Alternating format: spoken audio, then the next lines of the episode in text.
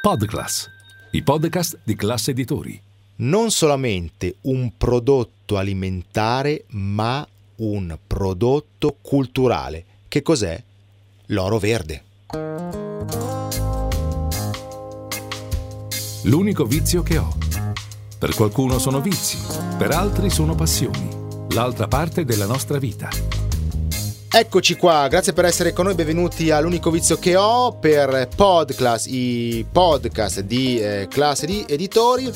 Io sono Luca Zaramella e oggi parliamo dell'oro verde, adesso vi sveleremo cosa si intende eh, con eh, questo nome presentiamo anche il nostro ospite che è Paolo Morbidoni, presidente strada olio DOP dell'Umbria. Paolo, grazie per essere con noi, benvenuto a Podclass. Come andiamo Paolo?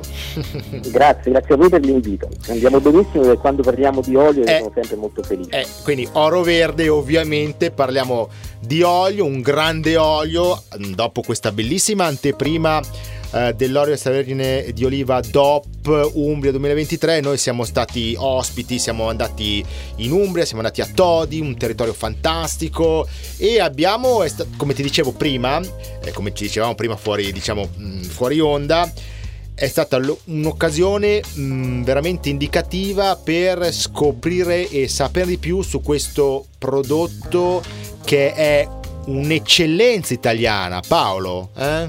Assolutamente sì, eh, lo è in, in, tutti i sensi io dico spesso, visto che chiaramente sono il presidente di un'associazione come la Strada dell'Olio che promuove il turismo no, in, in, un territorio bellissimo come l'Umbria con l'olio come chiave di lettura, eh, cioè il mio claim è dal bello nasce il buono, quindi questo collegamento tra giustamente la straordinaria eh, bellezza e anche varietà dei nostri paesaggi e poi questi prodotti che sono legati no, eh, veramente, certo. no, intimamente al, al, territorio di produzione.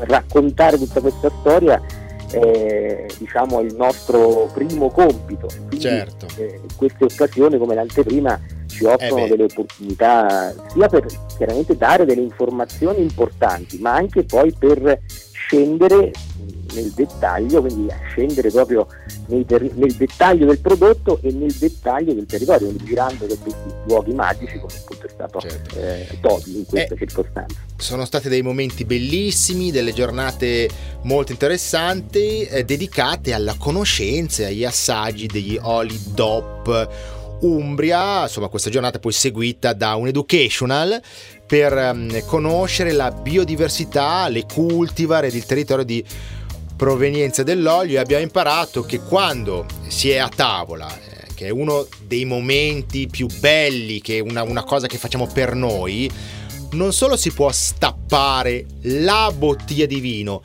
ma si può aprire anche una grande bottiglia di olio, giusto? Giusto? E non solo, si può anche giustamente trovare oggi eh, luoghi, ristoranti che sono in grado di dare delle informazioni importanti. Noi abbiamo creato anche un circuito della ristorazione eh, di qualità che valorizza l'olio in maniera consapevole, cioè che porta eh, l'olio a tavola, lo abbina al cibo e racconta chiaramente poi quello che, che c'è dietro e dentro certo. una bottiglia, perché c'è veramente tantissime, t- ci sono veramente tantissime cose.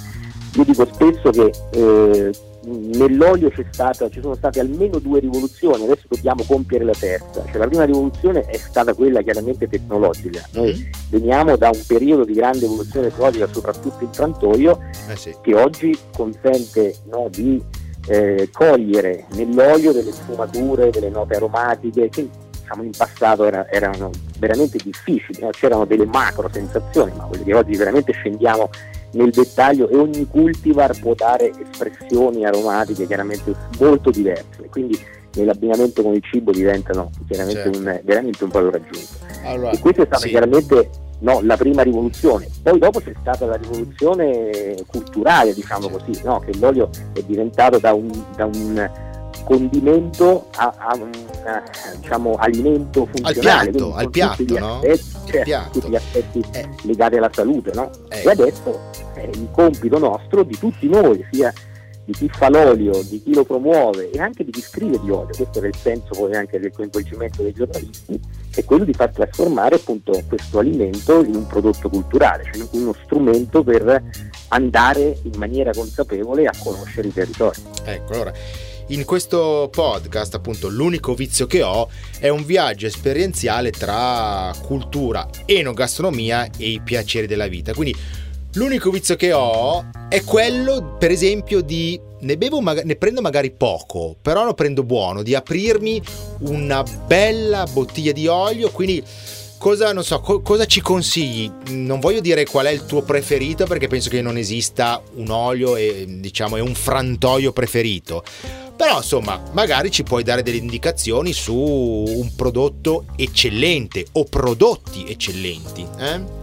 Beh sì, assolutamente, proprio per le motivazioni che dicevo mm. prima, cioè mh, la possibilità oggi di trovare sul mercato oli che hanno diciamo, sfumature, note aromatiche, intensità, note di amaro, di piccante molto diverse l'una dall'altra. È chiaro che eh, diventa anche più stimolante fare l'abbinamento con il cibo, per cui certo. giustamente è difficile eh, dire cioè, qual è il tuo olio preferito, dipende da, dal, dal, cibo che ho di fronte, quindi se mi voglio divertire, no? e quindi a eh, arricchire un piatto con una bella nota diciamo di, di, di piccante, di amaro mm. su una, chiaramente un piatto strutturato mi prenderò con un, una DOP Umbria con eh, zona Spoleto che è ricchissima di moraiolo, chiaramente che è la varietà che dà le note di amaro e di piccante più, eh, più accentuate. Se mm-hmm. magari, eh, sono magari abituato a consumare un olio più delicato, mi potrò spostare nella zona dell'Amerino o nella zona certo. del Trasimeno dove ci sono varietà come la Dolce Goggia, come il Raio, che sono tutte varietà autoctone tra l'altro. Certo e, e, che noi tra l'altro come strada cerchiamo proprio di valorizzare con dei percorsi culturali perché ci sono sì. motivi storici, ci sono abbazie, ci sono luoghi certo. magici in qualche modo legati eh, intimamente a questo prodotto della nostra agricoltura che quindi Perfetto. veramente diventa no, una, un pezzo di storia fondamentale un territorio. Perfetto, quindi abbiamo delle indicazioni interessanti per quanto riguarda l'olio. E mi voglio eh, collegare però adesso con l'ultima mh, mm, eh, parte della tua riflessione, ovvero ti chiedo eh, così un'altra riflessione, parlando di cultura, sul ruolo del frantoio, cioè il frantoio non è più il posto dove si fanno cose, si produce, si lavora, ma è diventata è diventato un po' anche una galleria d'arte, un posto dove è possibile stare insieme per ascoltare magari una, un ensemble jazz o, o, o, musica classica, un posto dove si fanno degustazioni, eh, dove si fanno anche insomma delle, dove si possono ammirare delle mostre. Quindi anche il frantoio è, assume sempre di più eh, le, eh, le sembianze di un circolo culturale, Paolo? Sì, un, un, polo culturale ecco, importantissimo. Sì, sì. Oggi eh, ci sono chiaramente frantoni che, stanno, che sono stati diciamo, concepiti in una chiave di accoglienza, mentre giustamente come ricordavi eh, diciamo, prima il frantoio era, è stato per tanti anni un luogo di produzione che apriva soltanto nel periodo della raccolta della molitura, oggi chiaramente il frantoio diventa un luogo aperto tutto l'anno e aperto a tante contaminazioni anche culturali, aperto alla eh, ci sono frantoi che hanno vicino il ristorante, eh ci sono eh, frantoi che hanno sale di accoglienza oggi che sono molto più grandi della zona di produzione, quindi ci sono frantoi che ospitano mostre di arte. Noi certo. durante i frantoi aperti in Umbria ovviamente eh, valorizziamo questo luogo di produzione al, al massimo livello. E, e questo è, è diciamo, sintomatico di questa evoluzione che dicevamo, ma alla fine è anche un modo per recuperare una nostra cultura tradizionale. Io ricordo no, piacevolmente, diciamo, negli anni eh, prima della, della, rivoluzione tecnologica, che comunque il frantoio nel periodo della raccolta e molitura delle olive era un luogo di socialità, certo. perché tutte le persone qui da noi, chiaramente tutti hanno no, 10 olivi no, nel, nel, proprio campo, nel proprio giardino o nella propria azienda, per cui in quel periodo lì si svuotavano magari le balere o, o i bar e e si riempivano i frantoi, quindi certo. le persone stavano lì a aspettare il proprio olio, eh c'era sempre un, un, posto dove c'era il cammino, dove sì, c'era la bottiglia sì, di vino. E quindi quella, quel momento di socialità in qualche modo oggi va recuperato, reinterpretato perché effettivamente il frantoio deve diventare questo, il... un luogo di accoglienza e di animazione. Il frantoio era un po' il social network dei tempi, no? Insomma, va bene. Va bene, ci hai convinti, quindi attenzione quando si sceglie l'olio, mm, dico una banalità però vado sul sicuro, eh, assaggiatene, bevetene meno, ma ass- bevetelo meglio, bevetelo più buono, no? Poi anche lì, insomma, fate una cosa per voi, trattatevi bene con un olio buono perché in quella bottiglia lì non c'è solamente il prodotto, c'è anche il lavoro, la fatica, l'esperienza e la cultura eh, di, un, di una grande eccellenza italiana. Giusto Paolo, sei d'accordo?